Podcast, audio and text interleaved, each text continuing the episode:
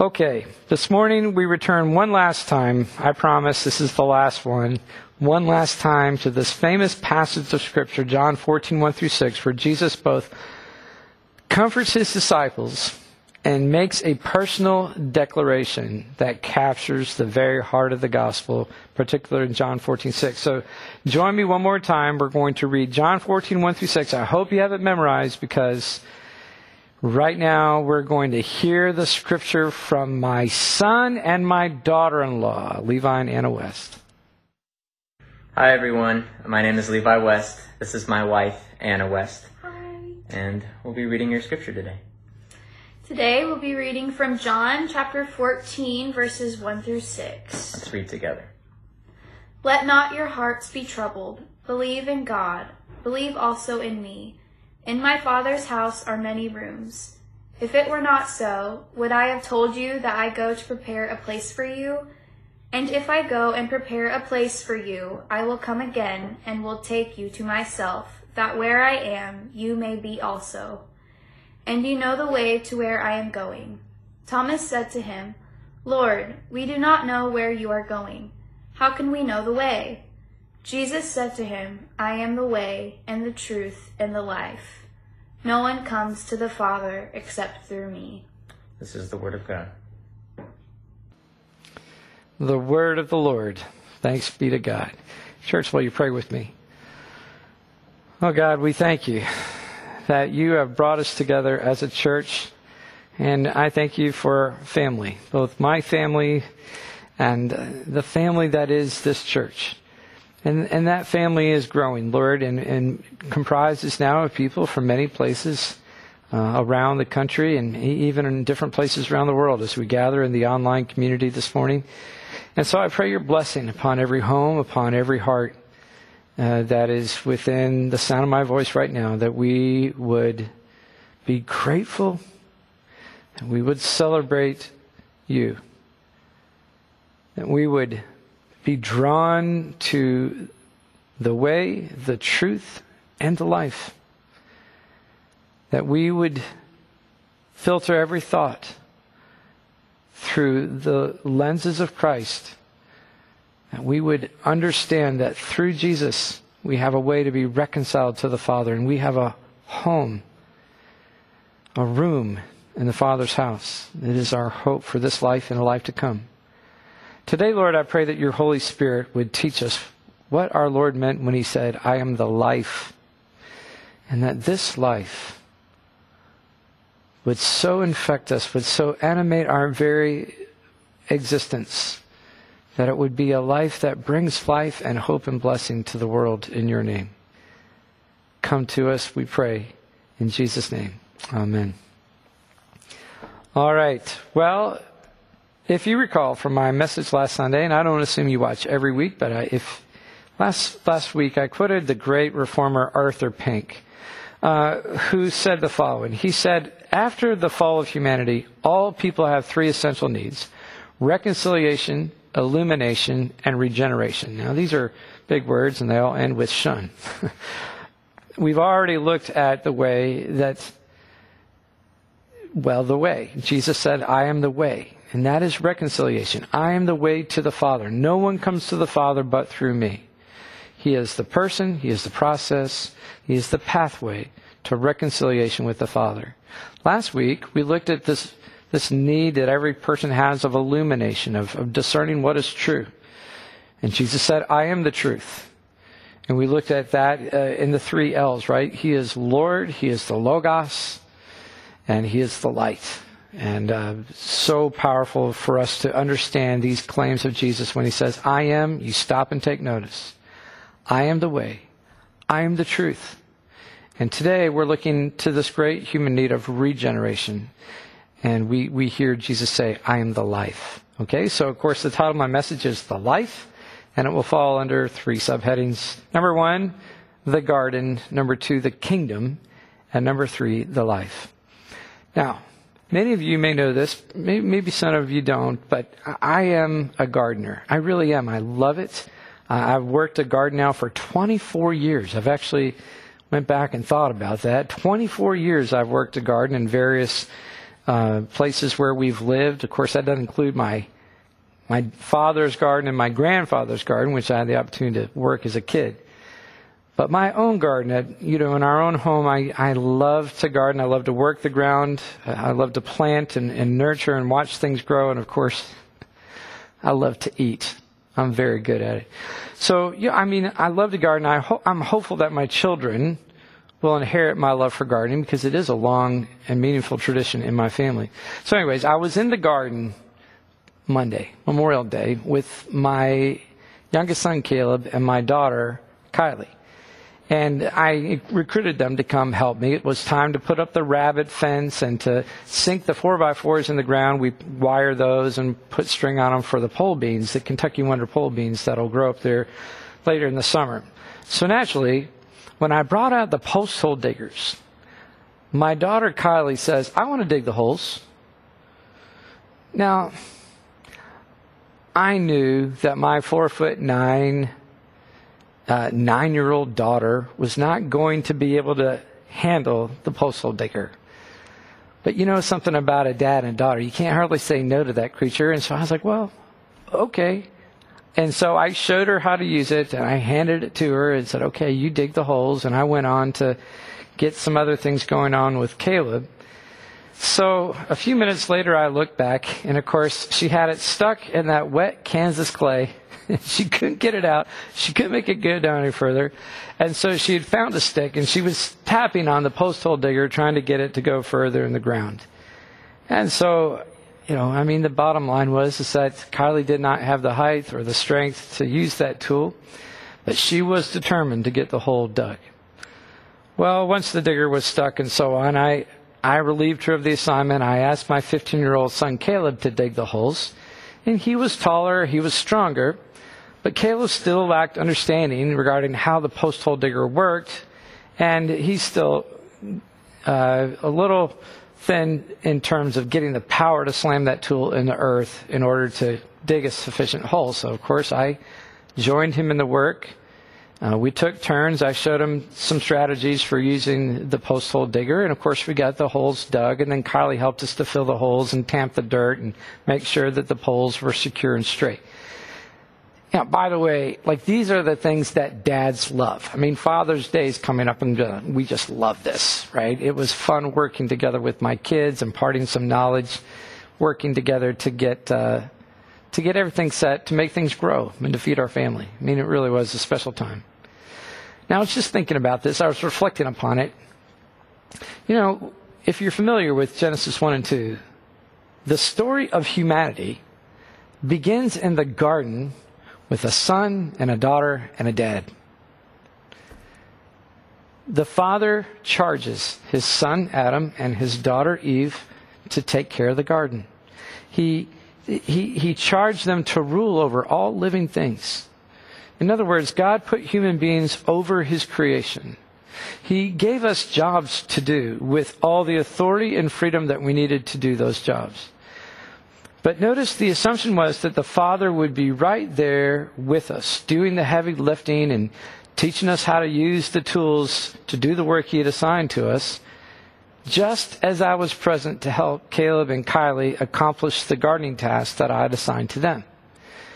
However, in Genesis 3, we then read of the fall, right? The fall of humanity. And the fall is a simple story that captures the rebellious heart of human beings. In essence, Adam says, I just want to do it by myself. And God grants his wish. And as a result, human beings went from working as those accompanied by and filled with the eternal kind of life and presence of the Father to those who work only on their own power. And this is what the Bible refers to as the sweat of the brow. Such is why, ever since the fall, human beings have been quite a bit like Kylie out there in the garden, trying to dig a hole by tapping the digger with a stick. In other words, we know we have a job to do. We know that we've been given tools. We feel responsible, like we are supposed to make a difference. But we clearly don't have what it takes to get the job done. We need the Father. But sin separates us from the Father. Apart from the Father, we're spiritually bankrupt. And this is the plight of the human condition.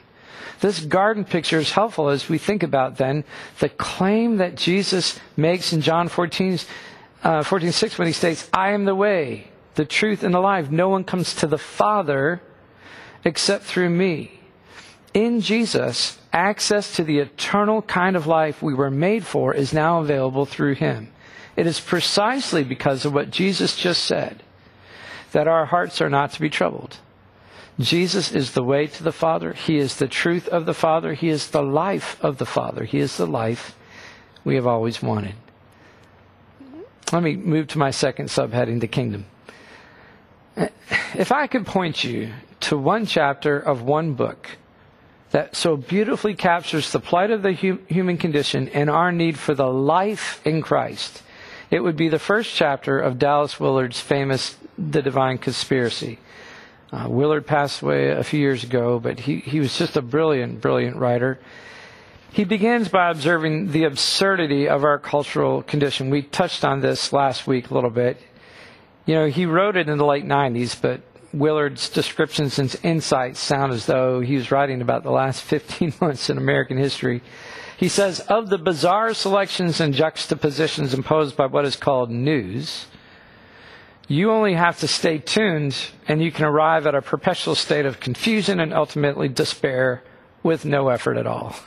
We talked about that last week. We just want to turn it off, right? Amidst all of that, though, he says there's still hope, and that hope remains, and that hope remains in an invitation that many of us are far too familiar with, and we've we've underestimated its power. He says the invitation to make a pilgrimage into the heart of God is available and relevant today as it has ever been. He writes, God's desire for us is that we should live in Him.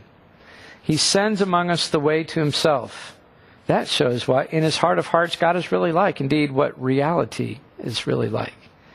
The way to the Father is Jesus. Willard writes, Jesus offers Himself as God's doorway, listen, into the life that is truly life. Let me ask you a question. What is the life that is truly life?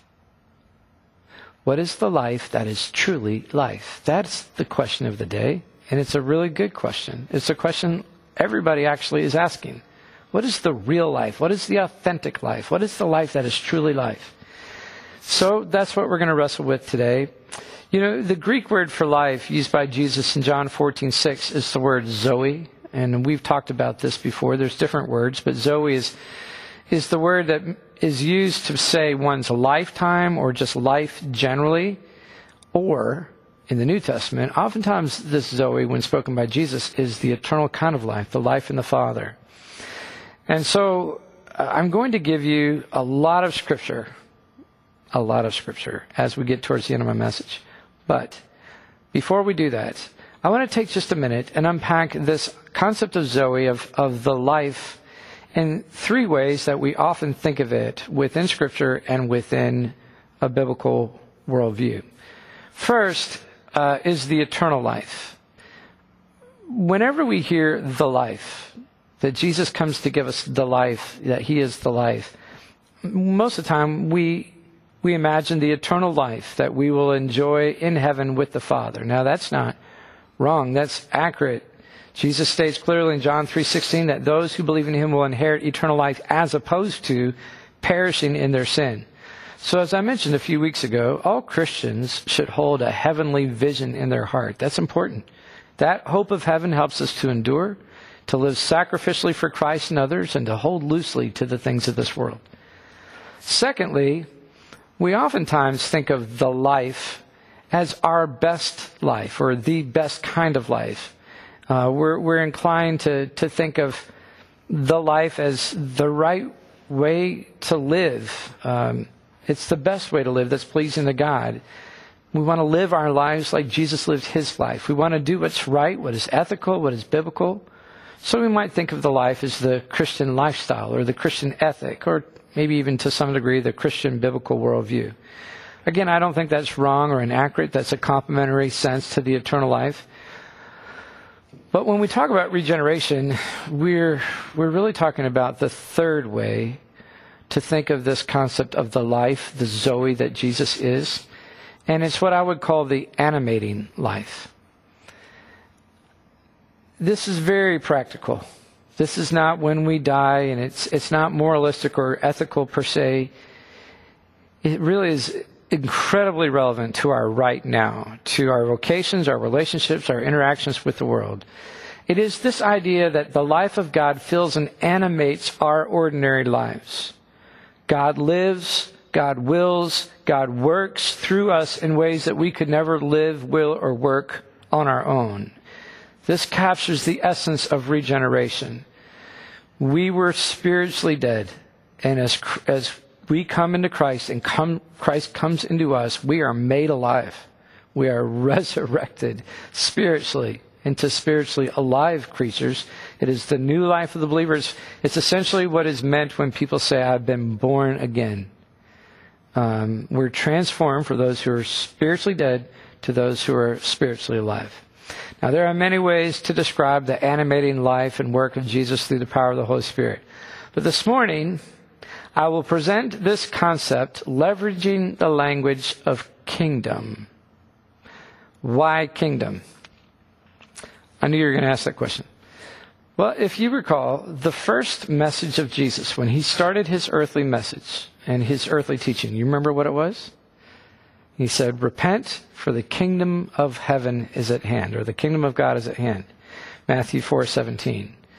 So Jesus leveraged this imagery of kingdom to invite people into the eternal life of God, and therefore it is completely appropriate for us to do the same. Now, I know what you're thinking. What does the kingdom of God at hand have to do with Jesus saying, I am the life? You're so full of good questions today. Excellent question. I'm glad you asked. Well, let me show you. First of all, we must define kingdom. A kingdom is the range of the effective will of the one who reigns. Okay? A kingdom is the range of the effective will of the one who reigns. So wherever the will of the king has dominion, that is his kingdom.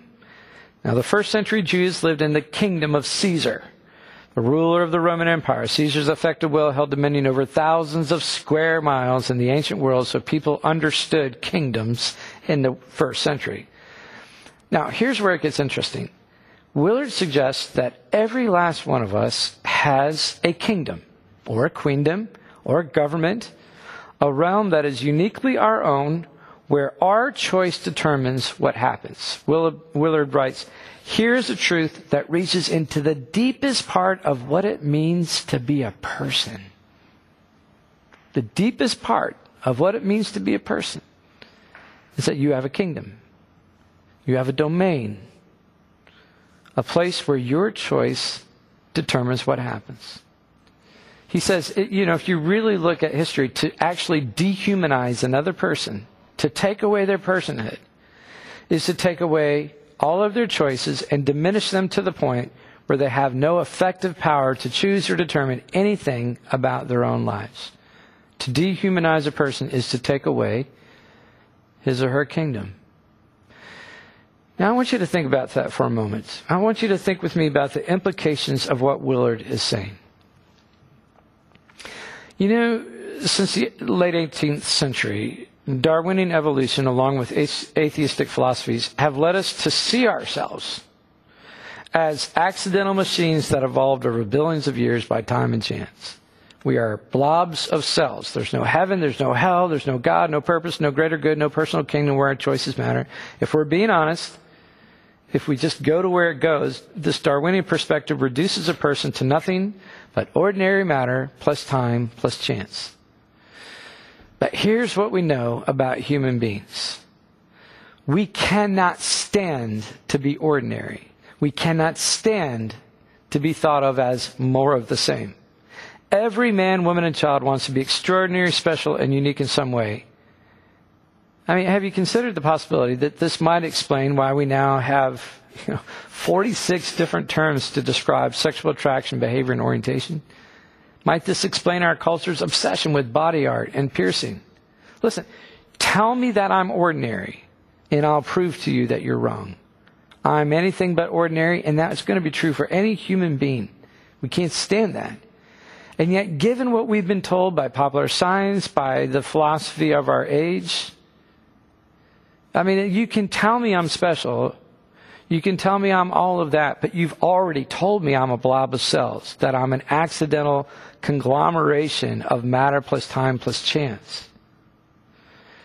Creates quite a bit of tension, which is why the order of our day is absurdity. Absurdity sells. Absurdity is our motto. It's kind of the language of the meme and uh, the language of our culture. Listen, nobody is special if all of life is a product of blind chance. Such is why the absurd is in. Absurdities are reality. We all want to be special, but nobody's really special, so let's all act like we're special when we actually know we're only blobs of cells. That sounds absurd because it is. You see, the Bible provides a radically different picture of personhood. Willard writes, We are made to have dominion within an appropriate domain of reality. This is the core of the likeness or image of God in us and is the basis of the destiny for which we were formed. We are, all of us, never ceasing spiritual beings with a unique eternal calling to count for good in God's great universe. In creating human beings, God made them to rule, to reign, to have dominion in a limited sphere. Only so can we be persons? Now, remember the garden. Even though we were designed by God to reign over our little kingdoms, where we actually have a say about what gets done, that's very biblically accurate. The original design was that we would reign with God.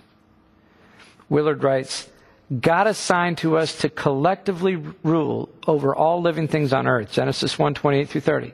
However, God equipped us for this task by framing our nature to function in a conscious, personal relationship of interactive responsibility with Him. We are meant to exercise our rule only in union with God as He acts with us.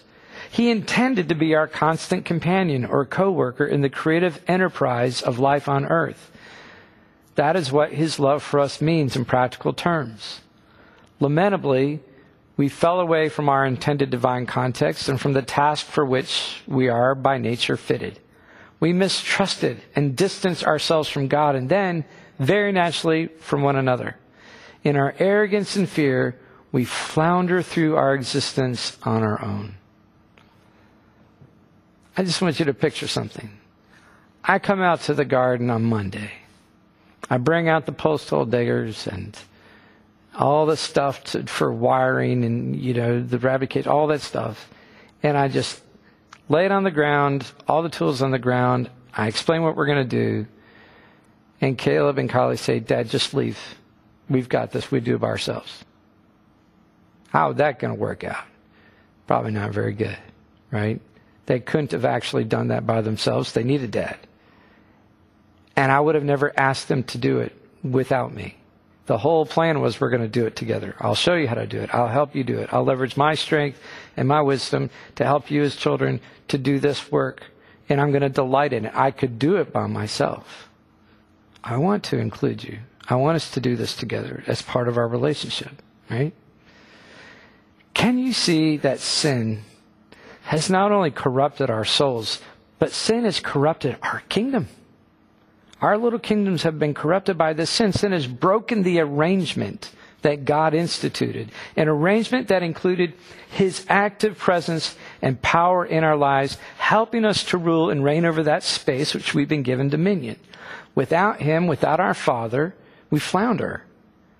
How many of you know what it means to flounder through life on your own? I, mean, I, I totally relate with that. Listen, pastors can flounder with the best of them when we try to go it alone. So our little kingdoms, our everyday ordinary lives were always designed to flourish alongside of and as part of God's big kingdom with His presence, His power, His presence moving along with us, helping us to manage our little piece that He's given to us. This is why the message of Matthew 4:17 is so important. When Jesus says, "Repent, for the kingdom of God is at hand." He's inviting us to step into back into the arrangement as it was intended. The kingdom of God is drawn near to restore the arrangement that God established in creation, that our little kingdoms would be empowered, animated, and carried along by His great mighty kingdom. That our little lives would be empowered and animated by His eternal kind of life. You starting to get the picture? here's what Willard says of the kingdom of God. God's own kingdom or rule is the range of His effective will, where what He wants done is done. The person of God himself and the action of his will are the organizing principles of his kingdom, but everything that obeys those principles, whether by nature or by choice, is within his kingdom. The kingdom of God cannot be shaken, and it is totally good. It has never been in trouble, and it never will be. It is not something that human beings produce or ultimately can hinder. We do have an invitation to be part of it, but if we refuse, we only hurt ourselves. The kingdom of God is at hand. Repent. Uh, imagine, if you will, that you're a farmer in Kansas. Some of you don't have to imagine hard on this. You grew up in farms in Kansas. But imagine that you're a Kansas farmer in 1938. Why 1938? 1938 is when electricity made it to rural Kansas. So just imagine you're a farmer, 1938. The Brown Atchison Electric Cooperative has finally made it out your way, and they're offering to string some wire to your farm so that you can have access to electricity. Now, you've heard about this electricity. You've heard it does some pretty powerful things. But you know, you've functioned with it with, you know, without having any electricity your whole life and you've got along okay. So you're a little bit skeptical. I mean, who needs electricity anyways? Short answer, everyone does. I mean, we all do, right? The powered life is a whole lot better than life with no power. So the message of the electric company is simple and very akin to the message in Matthew 4. Repent, electricity is at hand.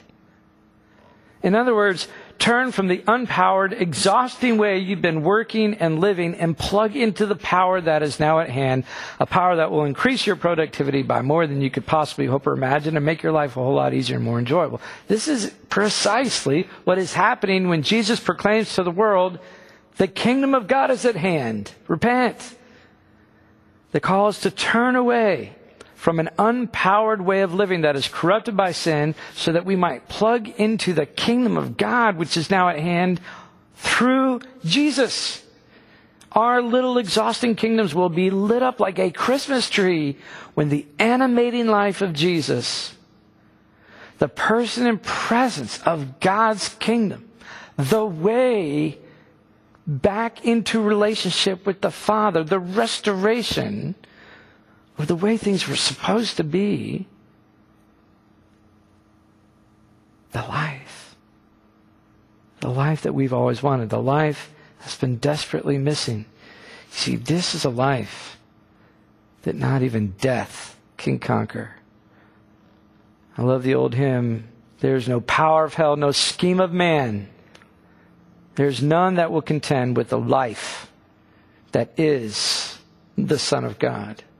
Jesus Christ our Lord. He said, I am the way, the truth, and the life. Now, how do we have access to the life? How do we actually go about connecting to plugging into the kingdom of God? Another great question. First, we repent. We repent. I know that sounds like a religious word. It's really not complicated. We turn. We turn from our old way of floundering along by our own power. We repent. We turn. And second, we pray and we ask. We humbly ask to be connected to the life. We call upon the name of Jesus, who is the life. The life for the forgiveness of sins. And we ask for the power of the Holy Spirit who comes and resides with us Father, Son, and Holy Spirit empowering us with the animated life of Christ in us. Uh, there's a story of a man a true story. His name was Frank Laubach. He was a missionary in the Philippines back uh, in the late 20s.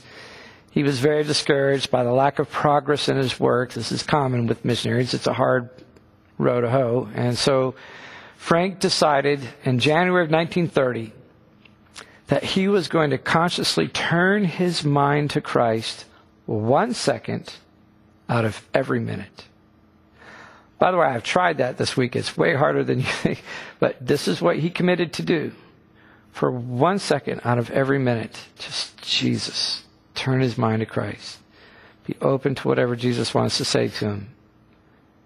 One second out of every minute. According to his testimony, within four weeks' time, his life was complete. Here, here's what he wrote. Within four weeks, he said, I feel simply carried along each hour, doing my part in a plan which is far beyond myself. This sense of cooperation with God in little things is what so astonishes me, for I have never felt it this way before. I need something and turn around to find it waiting for me. I must work to be sure, but there is God working along with me. That's a beautiful picture. Church, let me ask a question. What would happen if we were all plugged into the kingdom of God? What, what would happen if we all devoted one second of every minute to just think of Christ, the life? How, how different would our lives look if we discovered, like Frank Laubach, that God was working with us, that the Father was with us in the garden, in our domain, in our relationships, in our workplace, in our schools, in our church. This is my prayer for Colonial that we would be fully connected, empowered, and submitted to the kingdom of God amongst us. And I am praying for the nuclear power of the Holy Spirit to light up this church for the glory of God and the good of the world. I want the life. Every last bit of it. And I hope you do as well. I hope you'll join me in praying for that. I know, feels like we should be done. I've got one more point, which is the life. I'm actually done preaching. I'm done teaching on this subject. So I'm simply going to finish my message by reading scriptures to you about the life. I spent a lot of time researching that this week, and there's so much here. In fact, I've really kind of come to the conclusion that the whole New Testament is about this. It's about the life. The life that Jesus gave up that we could have it. His life. He gave up his life that we might have it, that we would inherit his life, his eternal life, the best kind of life, and the power of his life animating us right where we are. All right, so buckle in. I'm just going to read scripture and then we'll be done. Will you just just follow along with me? In him was life, and the life was light of men. For God so loved the world that he gave his only Son, that whoever believes in him should not perish, but have eternal life. Whoever believes in the Son has eternal life. Whoever does not obey the Son shall not see life, but the wrath of God remains on him. Whoever drinks of the water that I will give him will never be thirsty again. The water that I will give him will become in him a spring of water welling up to eternal life.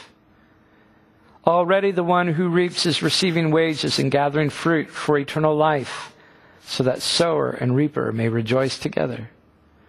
For as the Father raises the dead and gives them life, so also the Son gives life to whom he will. Truly I say to you, whoever hears my word and believes him who sent me has eternal life. He does not come into judgment, but has passed from death to life. For as the Father has life in himself, so has he granted the Son also to have life in himself. You search the scriptures because you think that in them you have eternal life. It is they that bear witness about me, yet you refuse to come to me that you may have life. Do not work for the food that perishes, but for the food that endures to eternal life, which the Son of Man will give to you. For on him God the Father has set his seal. For the bread of God is he who comes down from heaven and gives life to the world. Jesus said to them, I am the bread of life. Whoever comes to me shall not hunger, and whoever believes in me shall never thirst. For this is the will of my Father that everyone who looks on the Son and believes in him should have eternal life, and I will raise him up on the last day. Truly I say to you, whoever believes has eternal life. I am the bread of life. I am the living bread that came down from heaven. If anyone eats of this bread, he will live forever. And the bread that I will give for the life of the world is my flesh. It is the Spirit who gives life. The flesh is no help at all. The words that I have spoken to you are spirit and life. So Jesus said to them, Truly I say to you, unless you eat the flesh of the Son of Man and drink his blood, you have no life in you. Whoever feeds on my flesh and drinks my blood has eternal life, and I will raise him up on the last day. Again, Jesus spoke to them, saying, I am the light of the world. Whoever follows me will not walk in darkness but will have the light of life. The thief comes only to steal and kill and destroy. I came that they may have life and have it abundantly. I give them eternal life, and they will never perish, and no one will snatch them out of my hand. Jesus said, I am the resurrection and the life. Whoever believes in me, though he die, yet shall he live. Whoever loves his life loses it. And whoever hates his life in this world will keep it for eternal life. And I know that this commandment is eternal life. What I say, therefore, I say as the Father has told me. And this is eternal life, that they know you, the only true God, and Jesus Christ, whom you have sent. But these are written so that you may believe that Jesus is the Christ, the Son of God, and that by believing you may have life in his name. Paul writes, For if while we were enemies we were reconciled to God by the death of his Son, how much more, now that we are reconciled, shall we be saved by his life? For if because of one man's trespass death reigned through that one man, how much more will those who receive the abundance of grace and the free gift of righteousness reign in life through the one man, Jesus Christ? We were buried, therefore, with him by baptism into death, in order that, just as Christ was raised from the dead by the glory of the Father, we too might walk in newness of life. But now that you have been set free from sin and have become slaves of God, the fruit you get leads to sanctification and its end, eternal life. For the wages of sin is death, but the free gift of God is eternal life in Christ Jesus our Lord. For the law of the Spirit of life has set you free in Christ from the law of sin and death. For to set the mind on the flesh is death, but to set the mind on the Spirit is life and peace. But if Christ is in you, although the body is dead because of sin, the Spirit is life because of righteousness. If the Spirit who raised Jesus from the dead dwells in you, he who raised Christ Jesus from the dead will also give life to your mortal bodies through his Spirit who dwells in you. We are always carrying in the body the death of Jesus so that the life of Jesus may also be manifested in our bodies. For we who live are always being given over to death for Jesus' sake so that the life of Jesus also may be manifested in our mortal flesh. I have been crucified with Christ. It is no longer I who live, but Christ who lives in me. And the life I now live in the flesh, I live by faith in the Son of God, who loved me and gave himself for me. For the one who sows to his own flesh will from the flesh reap corruption, but the one who sows to the Spirit will reap from the Spirit eternal life. For you have died, and your life is hidden with Christ in God. When Christ, who is your life, appears, then you will also appear with him in glory. So fight the good fight of the faith. Take hold of the eternal life to which you were called and about which you made the good confession in the presence of many witnesses. His divine power, says Peter, has granted to us all things that pertain to life and godliness through the knowledge of him who called us to his own glory and excellence. John writes again, the life was made manifest, and we have seen it and testified to it and proclaimed to you the eternal life which was with the Father and was made manifest to us. And this is the testimony that God gave us eternal life, and this life is in his Son. Whoever has the Son has life. Whoever does not have the Son of God does not have life. And we know that the Son of God has come and has given us understanding so that we may know him who is true. And we are in him, and we who are in him, and we are in him who is true in his Son Jesus Christ. He is the true God and eternal life. Jude says, So keep yourselves in the love of God, waiting for the mercy of our Lord Jesus Christ that leads to eternal life.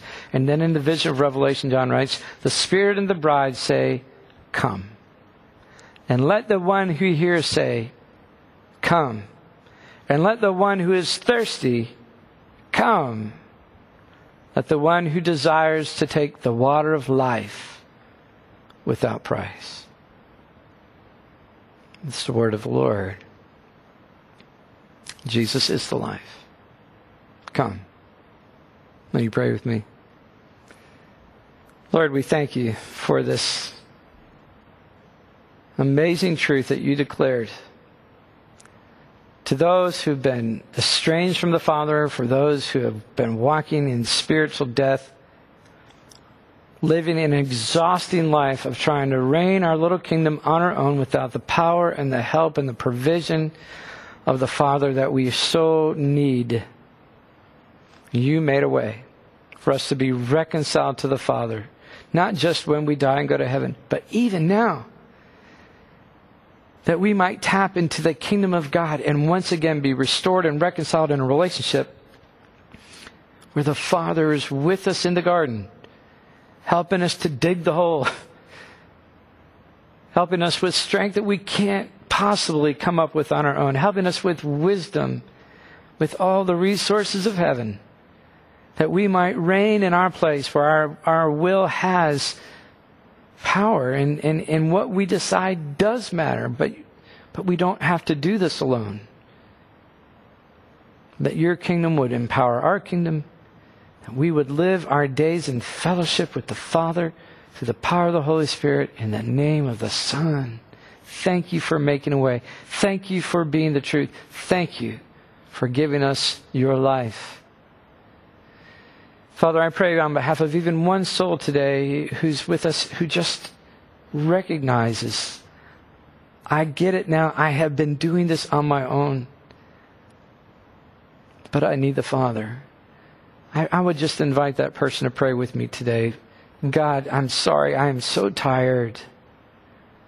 I'm tired of running from you, of trying to dig this hole by myself. I don't have the strength. Most of us aren't trying to dig a hole, we're trying to dig our way out of a hole. We need you. I need you.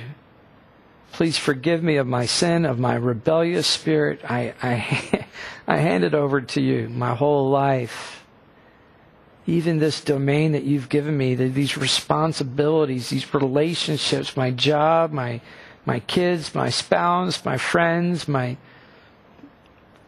my everything. And I just pray that you would empower me, fill me with you, that I would have this life that I've been missing, that I would become spiritually alive, that I would not feel so alone that I know that you are with me, working with me, empowering me to do those things I can never do by myself. Thank you for hearing my prayer. We pray this in the matchless name of Jesus our Lord. Amen.